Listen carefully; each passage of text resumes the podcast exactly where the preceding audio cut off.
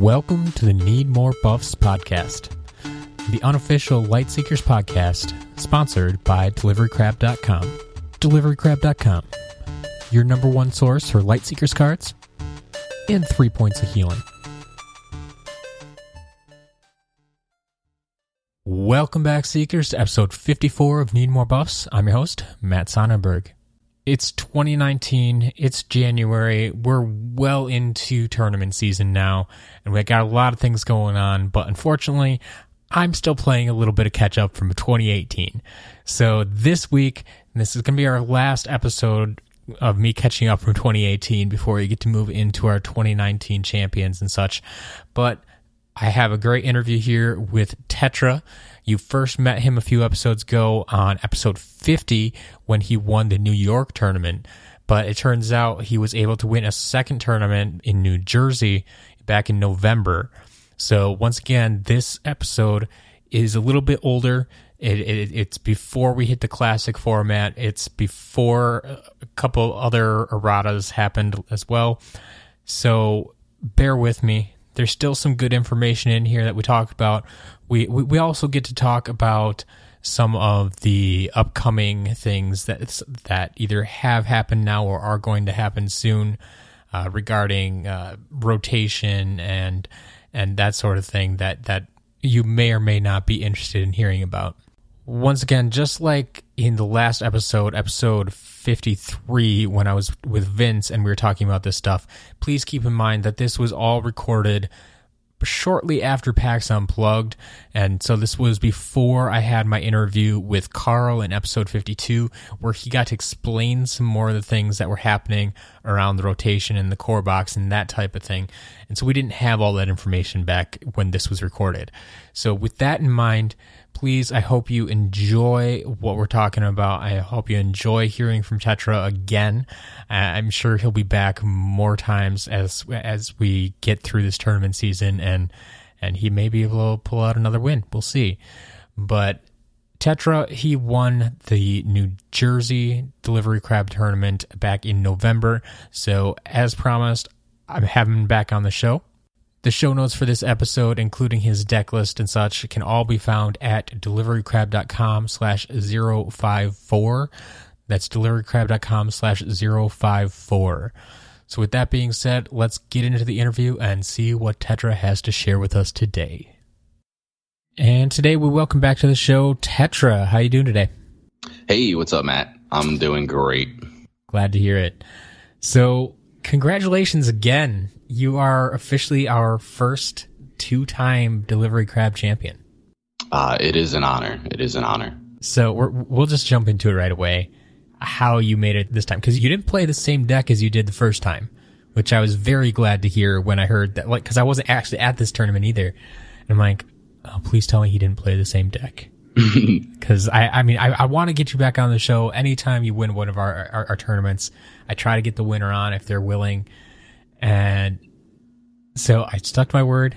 You won again. We're going to have you back on the show. Who did you play this time? So I played Reefy Boy. Last time it was Sushi Boy. Now it's a Reefy Boy. So I'm sticking with my Storm. I cannot take any credit for this uh, deck list, honestly. I got it from Cosmo, who is a team member of Heroic Starfish. And he kind of just secretly slid into my DMs because I asked about it. And he hooked it up, said I could play with it. And that was that. Fair enough. We'll start off by saying that th- this deck is just straight up no longer playable, at least not the way it's set up now, because of a few nerfs that happened to a Loan Shark Reefy. But give me, I mean, five minutes or less, I think you can explain what this deck does. Yeah, so this is basically kind of the same as my Sushi Boy list. It's just basically a straight mill deck. It just revolves around that. Reefy has it used to have an ability where it would reduce every damage that you receive by one if you have no buffs in play. So yeah, you can guess that I'm not playing any buffs in this deck list. so yeah, I'm always reducing damage by at least one. Even though I actually do I play any buffs? No, I don't. It's been so long since I uh, actually played this deck since sure. it did get it rotted. But now Loan Shark Reefy cannot hold any items whatsoever, has zero points of items available to it, and also it only reduces the first damage received. Mm-hmm. Um, so that is the new errata with Reefy. So obviously the deck list doesn't work. This deck list does have five items in it. Um, yeah, it's crazy. So it's basically like a toolbox, um, which is cool because I come from a Pokemon background and I'm familiar with toolboxes. Sure. So basically, you, you know, you sit down at the table, you see what you're going up against, and you say, okay, this is the route I need to take, and just hope that you get those cards. So the five items that I run are Crystal Core, Forge Wall, Nitro Hammer, Shade Ripper, and oh, Storm Shell. You can see I'm splashing in a whole bunch of different colors. Crystal Core is basically there, you know, to gain access to Crystal. Obviously, Lone Shark Reefy is straight Storm, so these items give you access to all those different colors as well, or orders. Crystal Core is just great for, you know, any mill deck. You cannot die you know, if you have a crystal core attached. Forge Wall is great. It's also reducing damage. Same with Storm Shell, which is a water item card. Mm-hmm. Which I mean, you know, I already have access to water, but it's okay because Storm Shell reduces the second damage received by one. So if I have a Forge Wall and a Storm Shell on, any second damage that I'm taking in a turn is being reduced by three, which is just absolutely bonkers. The Forge Wall has to be under 15, correct? Oh yes, yes, that is correct. So it, does, um, it doesn't take effect. I mean, I'm assuming you spend most of this game under 15, but uh, not necessarily. Um, that's why I said you know it's like a toolbox. So you know if I do happen to dip below 15, or I feel like I'm going to get hit with something big, you know I will attach that forge wall. But um, I mainly attached my items to get the access to the cards that I needed to play. Um, so, I mean, I'll just go down the deck list real quick. I had a Crushing Rapids, Flood, Storm Calling, Storm Strike, and Tornado for my combos. Mm-hmm. Obviously, it's the same concept of my as my Sushi Boy deck with the Tornado, and you kind of just get everything back with Storm Calling. So, you know, it's really hard for the opponents to mill you out. And then down the list, I have three Confused Shamans, two Crazed Bombers, one Crystal Leech, uh, two Crystal Mazes, one Crystal Core, one Forge Wall, one Creeble Jester, two Marebards, one Nitro Hammer, one Shade Ripper, two Spirit Gates, which is a shadow card. That's actually the only shadow card that I run in here with the Shade Ripper, one Storm Shell, three Tantosian Blacksmiths, obviously, because I need to get those items out as quick as I can. five items, I mean, come on. Yeah, I mean, so I got five items, and then I have three other ways to get those items, which is great. Um, three Therapeutic Eels, three Tyrax Fixers, three Vitalizing Frogs. And then we'll go into the sideboard a little bit later if you want. But yeah, the basic premise of the deck is just to, you know, keep healing and kind of tell your opponent no and slap them on the wrist. You can't do that. Crystal Maze is great, you know, just for the extra mill, you know, getting there a little bit quicker. This deck does have the same issue as Sushi Boy, where, you know, you really don't want to go to time, especially in this deck, because it just takes so long to get the items out that you need. You know, if you do need that healing or if you do need that buff removal, I do have the Crazed Bombers and the Crystal Leeches in there as my buff removal. No Thunder Slugs because that is a buff.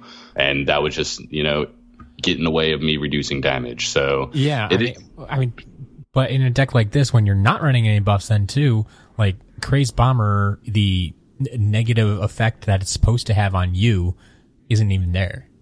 Exactly. So Crazed Bomber is just great. Like I see why Crazed Bomber is so good, like in a deck like Zuna, because it doesn't run any buffs. Yeah. Where it's like, okay, you know, I, I can't pass up three buff removal because if I sit down next to a Sicario, I'm like, okay, exactly. well, you know, I'm definitely getting my Nitro Hammer out because I definitely want those Crazed Bombers, and you know, so yeah, that's basically how the deck works. Uh, just mill the opponent out. Um, you can also actually put on a lot of pressure with Nitro Hammer as an attack ability which is three damage, and then you take one damage, which you really wouldn't take any damage. reduced, yep. Exactly. So it's just it's just three damage for one action. So you know I can either go the route of you know just applying pressure if you're not really doing anything with that three damage. Doesn't really sound like a lot, but definitely adds up. And well, you know, yeah, I'm, i mean it's it's consistent three, and you don't have to spend a card to do to do it. Exactly, you and it also helps. But you're not wasting cards. Exactly, and it also helps in like the mill scenario too, because you're oh yeah definitely. using any action, and then you draw one card or you know heal up or whatever the case may be. But um, other than that, you know the deck is pretty plain and simple. Like I said, it has the recursion effect with tornado and storm calling to you know get the action cards you need back, um, as well as recycling your um, combo cards. Mm-hmm Therapeutic Eels in there, obviously, for draw power. Everything else is basically just healing and uh, item cards. yeah, yeah, I can see that. So, I mean, the, the one question I do have is because this is something that we haven't really seen in any other decks before, but I wonder if we'll see it more going into the future. Like most people, when, once they get one item out there, or maybe even two items, like you don't even think about having to rotate your items at all or kick out items because that's all they have in the deck. They'll have one, maybe two different items. So once they're out there, they're good to go. They just sit there. But here, when you have five items and they all kind of have different purposes, and I mean, if you're low on health, yeah, you want your Forge Wall and your Storm Shell out there. But if you need to, like I said, apply the pressure, you get the Nitro Hammer out there. But if you do that, you're going to have to kick something out. And obviously, I understand you can get your items back with Tornado and such. But do you kind of have like a progression that you like to go through through through this, through the game with the items? Oh yeah, for sure. Um, so Nitro Hammer is usually first, unless I'm playing against like a super aggro deck, in which case you kind of have to shell up. Uh, pardon the pun with Storm Shell and uh, Forge Wall, maybe add on that Crystal Core. But like I said, this is like a toolbox, so you know you kind of want to put on your items in according to what cards you want to play as opposed to you know what the items are actually doing but typically nitro hammer is the first thing that I'll put on there as long as I'm not going up against a super aggro matchup. Um, and just apply that early pressure because, you know, if I already have my Nitro Hammer out and then, you know, a blacksmith in hand, then I can just like, you know, pull out any item that I want whenever I want while continuing to add that, you know, three points um, of damage every single turn, you know. Mm-hmm. And if they if they just want to keep drawing up their cards, you know, you better hope I don't have a jester in hand. it's true. All right. Um, so, like I said, it's fairly straightforward, and ultimately, you can't play it anymore unless you're playing in just a casual setting. So, looking a little bit at your sideboard because you did send it along here, I'm going to take a look at it. What was going through your mind when you put this together? I guess my side deck does differ from the um, the Cosmo side deck. Mm-hmm. I'm still trying to learn how to use side decks, and I feel like this is was actually a pretty hard deck to sideboard for. I did kind of make some mistakes in the process. So my side deck consists of one Battleborn Oppressor, one Crystal Leech, one Creeble Jester, two Creeble Monks, two Shield Walls, one Turkle Captain, which is a water card, and one Umbran Informant looking back at it, the Umbran Informant doesn't really do me much good. You know, t- typically, you know, someone's going to be trying to kill you as fast as they can because, you know, that's just how Reefy works. But mm-hmm. um, for the Battleborn Oppressor, I just wanted to take off those items that don't have superior access to their element. Uh, Crystal Leech, obviously, you know, if I go up against a buff heavy deck, I have something else in there. I would probably actually take out the Umbran Informant um, for a crazed bomber, considering I only have two crazed bombers in my actual deck. Yeah, that makes sense. Um, yeah, buff removal is just great in this game. One more Creeble Jester, just because if I happen to go up against, you know, an ancient deck, uh, a mirror match for whatever reason, or, you know, if somebody decided to play my Sushi Boy deck, again, you know, I could kind of punish those big hands. Creeble Monk and Shield Wall kind of self explanatory. Shield Wall is just a great card. I'm starting to love that card even more. Mm-hmm. And Turkle Captain is just in there, just, you know, as a, a little more damage reduction. And uh, yeah. So I'm curious though, what you, you were so adamant about keeping the buffs out of your main deck. Why did you include two of them here in, in the side deck? Because I put it together five minutes before the tournament, and right. I didn't think about that. yeah, like I said, I'm I'm still learning how to use sideboards in this game. I feel like this was a really hard, like kind of thing to throw cards in there and see what you need. Um, because I mean, the deck list itself is pretty solid. It's kind yeah. of just like, hey, I need some more buff removal, but like at the same time, it's really difficult to figure out what you're going to be taking out for that stuff. So um, I didn't really use my side deck much in this tournament, but um, I'm definitely understanding, you know, how they work as a whole a lot better. Makes sense. I think that that pretty much wraps up that portion of this interview. So we're gonna jump on over to something a little more recent now. Uh, we we just came off of a weekend of PAX Unplugged, and I think it was a, a fairly successful weekend. How many Lightseekers events did you play in at Unplugged? Um, well, I actually only played in one, and that was the main event Friday. Okay. I would have played in all of them if I could have, but unfortunately, or fortunately, however you want to say it, um, I was working the booth Saturday and Ah, Sunday. That's right. Yeah. So I say unfortunately because obviously I'm, I'm not really playing Lightseekers, but fortunately because, you know, I'm teaching new people how to play the game. I'm drawing in the, the attention to the game. Everyone there was great and, you know, people just walking up. And also because it's just my local community because I am from the Philadelphia area. So, you know, it, it just felt real special for me because I felt like these are the people that are around me. These are the people that want to play the game. Um, and it was a lot of fun. Pretty much lost my voice, but um, I, I mean, a lot of demo people like that. I, I know by the end of the weekend, they've just talked so much that, yeah, they're losing their voice. Sometimes even, you know, by day one or by day two, even. that's how it was for me. I actually lost my voice like two or three hours into Saturday, and I was just like, "What's going?" They were like, "Oh yeah, that's normal." They were like throwing me throat lozenges and stuff. So uh, yeah, we were all looking out for each other. Yeah, that's good. You mentioned like you get to meet a lot of locals and stuff. Did you find out like are these people who normally frequent some of your local shops? No, I did not see hardly anyone that um, you know I've seen in my local shops. There was actually a lot of people that were a little bit further away, but um, you, you know, after the fact, we've uh, been communicating on Facebook and whatnot. But you know, they're willing to travel, which is great. You know, um, sparked a lot of interest in the gold tiered events coming up in January. so yeah. Lots of new people that have come from you know card game backgrounds board game backgrounds and we're looking for something new decided to sit down and play the game and they're like i love it so uh, you know we were giving out some free booster packs getting people into the game people buying starter decks so you know the discussion is plentiful right now for new players and you know figuring out what the meta is at least for right now you know figuring out what's going on in the future so it's going to change every few months for any game. So I mean that's that's common. But Yeah. was it your typical kind of TCG crowd, you know, 20, 30 something male or was there a different mix of people? A a lot of times I think when I was up near the demo tables, I actually saw a lot of younger folks in there. Yeah, for sure. Um, I'd have to say that the the crowd was mixed for sure. So you know, I would sit down with people that you know were older. I mean, I don't want to throw ages out there because Sure, I don't know how exactly all, how old they were, but you know, people up in their 40s and 50s. You know, older um, people that may or may have not played card games before.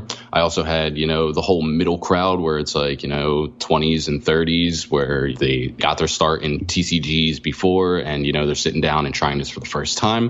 And then I've also had you know l- little kids, you know five, six, seven, eight years old come up and you know sit down and learn how to play. I actually had a girl, I think she was probably eight or nine.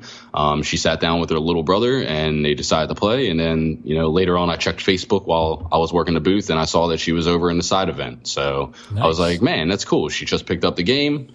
And you know she enjoyed it. She entered the side event. I kind of gave my, myself a pat on the back for that one. I try my best with the younger crowd to explain it in a way that makes sense. It is somewhat difficult, but I think I powered through it. Yeah so like that's something i found like if someone has played card games before it's fairly easy to explain to them how things work. But I, I haven't had a chance to really teach as many younger folks like that. Do they seem to grasp all the mechanics right away or are they just kind of oh just play a card and see what happens yeah, so typically what I would do when somebody would sit down, hey, I'm interested in playing, I would ask them first what kind of TCG knowledge they have. They would then tell me, yeah, I play Hearthstone, Magic, Pokemon, whatever the case may be. But with a younger crowd, I kind of tried to keep it on like a base level. So, you know, mm-hmm. whereas the, the, the 20 and 30 year olds sitting down that have played TCGs before, I could kind of get them to comprehend the um, intricacies of you know deck building and how cards interact and everything. I kind of just tried to keep it on like a base level with uh, you know the younger kids, kind of just saying, hey, you know this card will do this and this is how attack cards work. I kind of didn't really go into depth, obviously, because I'm just not trying to overload their brains. Yeah. It may be a little, a little ignorant of me. I will be honest. You know, some kids do know exactly what they're doing. Like I said, I come from a Pokemon background. I know that there's juniors out there. That's That's like an age group. I think it's 10 and below. And they, you know, beat the 20 and 30 year olds Yeah. in card Yeah, games all the time. So like, But but you see that I mean that's the thing is like even when they're playing a 10 below they've probably been playing for uh, months or years or whatever before they get to that point. They didn't just sit down and magically start winning. Yeah, I'd have to agree with that. And typically, like their parents are playing card games as Yeah. well, so you know they have an experienced card game player there to help them pick up the game. I did have a lot of parents, you know, sitting by the side and you know, kind of helping the kids out and explaining the th- things to them. But it's very difficult, you know, running. Okay, this side of the table. Okay, so now you'd probably want to play this. Well, you wouldn't want to play that card because you see he doesn't have any buffs out, so you're not going to remove any of his buffs. And then run run around to the other side. Okay, so now it's the beginning of your turn. All your buffs would rotate, and like, yeah. So That makes sense, yeah. So this is one of the first events that I recall that they they actually used the new Kindred constructed decks to teach, right? Yes, they did. So, I mean, obviously they built them as kind of starter type decks anyway. But did you ever like get to demo with the the basic awakening decks before? No, I haven't. I actually only had a couple of the Awakening decks myself. So I don't know. It's funny though that you say that because actually sitting down and showing people how to play with those decks, I actually never got any Kindred starter decks. So I kind of like learned how they worked, and I was like, I really kind of want to enter a side event with these decks. Yeah, they are a lot of fun with the family mechanics and everything that's that's added in. Sometimes it is a little bit of an impediment because people are like, "What is this?" And then mm-hmm. like a whole deck will revolve around that, kind of like the nature deck. But yeah, I never got a chance to, you know, demo the Awakening decks, but I would have to say Kindred was definitely a good choice. Um, you know, bringing these to PAX so that people can play with the new family mechanic and uh, see some of the newer cards. Yeah, yeah, I think that totally makes sense to use those, especially considering what's going on moving forward. But in any case, the other big change I noticed at PAX from past tournaments is they flew over a lot of PlayFusion staff. It wasn't run by like a third party group like they have in the past. H- how did you do you feel that had any impact on how things were run? I can't say for sure. I don't think that I've been to, you know, enough events that are, you know, third parties. I mean, besides like Delivery Crab, which is always great. But yeah, the PlayFusion staff, they were awesome to meet. Um, I met with Jade, um, Ray. Those were the primary people that I was working with. There were two other guys. I can't exactly remember their names right now, and I don't want to butcher it, but they were great. You know, they were also helping out uh, demoing and everything. And then there was also the Warhammer people there as well. So they're all under the umbrella of PlayFusion. So, you know, Sure. they're all working together towards the same goal. But I will say that we did outsell Warhammer uh, Saturday and Sunday. I just have to rub that in. I'm sorry. We were very excited for that. That's awesome. So yeah, if, if you guys think that you know Warhammer is is just going to topple Lightseekers, I think you're mistaken. But yeah, for the PlayFusion staff, you know everybody who ran the stuff. I think Jane was in charge of everything. She was mm-hmm. great. I actually only got to meet her at the end. I shook her hand. Hey, f- great to finally meet you. You know, after a, suc- a successful weekend, and just ev- everybody there was just great. They actually hooked me up with some starter decks. You know, uh, they- now, now they- you can play the starters. Yeah. yeah, yeah, exactly. They were actually awakening starter decks. They were kind of like tossing them out for free, you know, to people who had interest in the game that didn't necessarily have money to spend on it, which I thought was really cool, you know, just throwing out the cards there for people to do that. I'm definitely going to try to start just going around to every store in my area and just like sit down and play me in this right now. Um, you know, and then I'll just throw them a couple starter decks or something, you know. Hey, if people are interested in playing this, you know, pick it up. Awesome. So now comes kind of the rough part of the conversation. Something I've been holding off talking about, kind of alluded to a few times in this episode already, but the quote unquote rotation that's happening. And it's part of the reason, honestly, I believe why they're throwing some of those awakening decks out there. Um, I mean, they want to get the stock off their hands because it's, but at the same time, it's useful because the, the cards are still playable and especially in a casual setting, if, if you're taking this deck home with you, if you get two or three decks and you have, you know, even just two people at home who will play, it, it can be a lot of fun. And it's a great introduction to the game. But what I'm getting at obviously is in sometime next year, January, February ish, whenever the next set releases, uh, Wave 4 Uprising, there is going to be a shift in the card pool.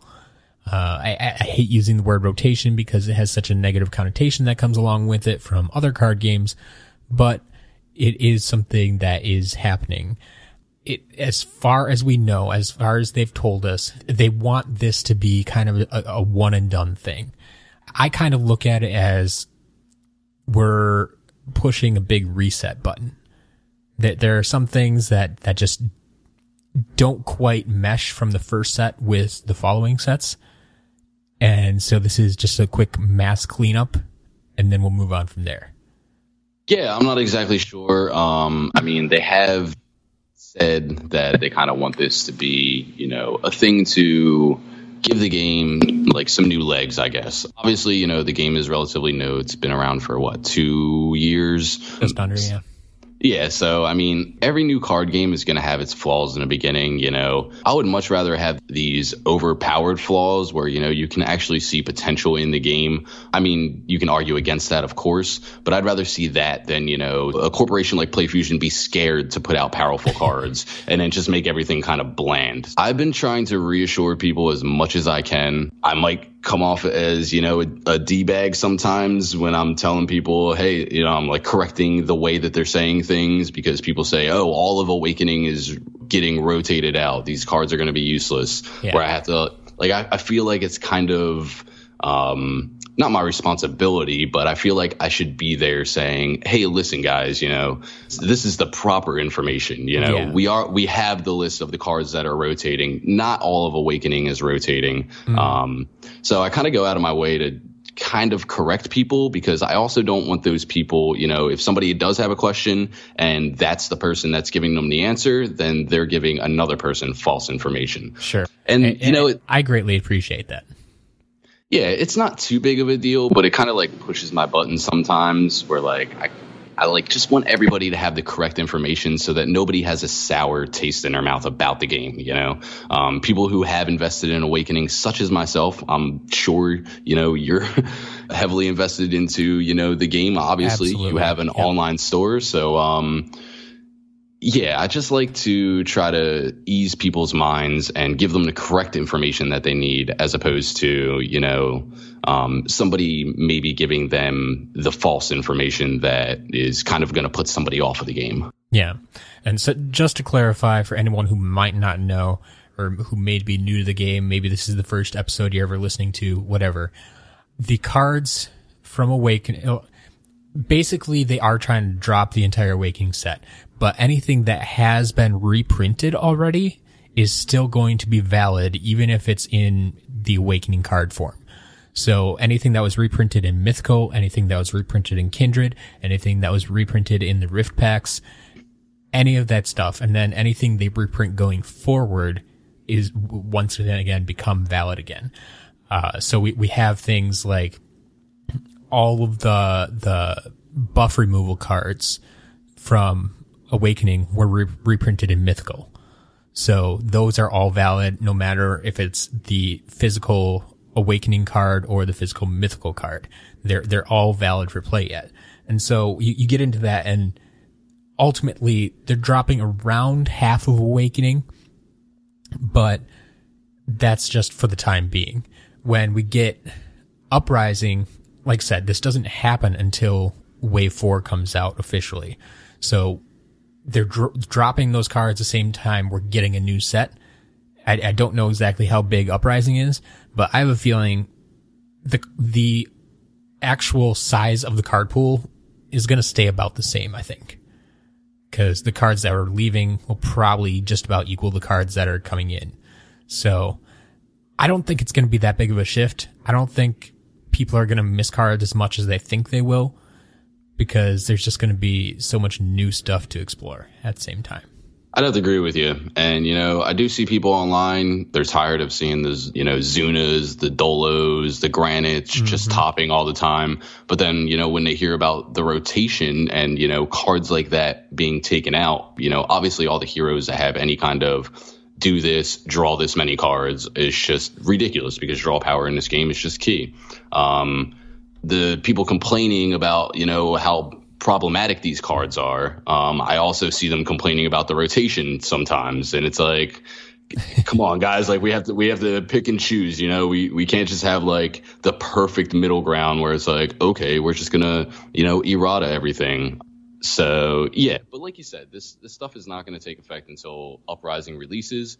We still are unsure about you know what ex- what cards are even in Uprising. So you know we also have the core box coming out. Um, mm-hmm. I believe that might just be all of the Awakening cards that are staying in. That's what I'm expecting. I guess is yeah. is yeah everything that has been reprinted from Awakening. Like they're they're going to give us in the core box.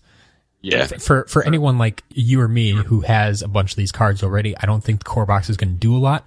But for anyone who's just getting in the game or who just got in the game, even just at PAX here, like that's going to be a key component. It kind of like catches you up in, one purchase and you have everything that, that you may have missed probably. So I think that's going to be kind of a key piece to keep everybody on the same level. Yeah, I definitely agree. I just think that this ro- rotation um, is just going to balance the game a lot more, and it's just going to make it more enjoyable to play. I mean, everyone that I talk to, I, sh- I just say, you know, hey, 2019 is going to be great for Lightseekers. Uh, you yeah. know, event wise, card wise. You know, um, I see the rapid expansion, and I think that it's just going to blow up um, once we have everything set in stone. And we haven't. There, there's just some things that we don't have set in stone, and I would just like to, you know, put a PSA out there. Let's not blow our heads off and let's just, you know, wait until it happens. And then when it happens, then we can discuss it. I think that's fair. Yeah.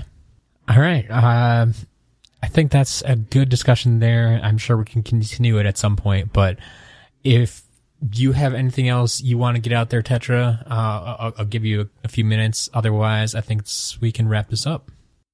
All right, cool. Yeah. Um, I mean, obviously, first and foremost, I'm going to thank Fusion staff for uh, letting me work the event over the weekend. I had a great time. Everybody and anybody who came out to PAX that even you know looked over at Lightseekers and came over to see what it was about. Thank you very much. I look forward to you know seeing you at future events, things like that let's see who else do i want to thank everybody who played in the friday event um, i had a great time playing um, there was some tough competition out there um, un- unfortunately i didn't top uh, i believe it was top four but um, i did come in ninth place out of i believe 19 players I did play Granite. I didn't have much time to test, so thank you again to people over in the UK for you know putting out those deck lists and kind of just letting me do that. Um, I've been very busy with work lately, so uh, I didn't have a lot of time to play test.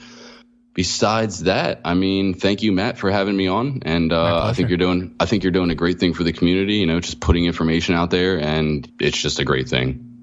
Awesome. Well, thank you once again for coming on the show, and well, hopefully maybe we'll have you back on again sometime. Hopefully, yes.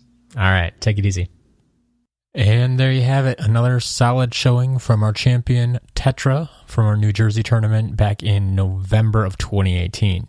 Thank you once again, Tetra, for joining me on the show, and congratulations once again on your victory. But looking forward now, we have some more tournaments coming up. Naturally, we by the time you're hearing this, you just missed the tournament in Indiana this past weekend, but we do have another tournament scheduled in New Jersey for February. That's our next big physical tournament.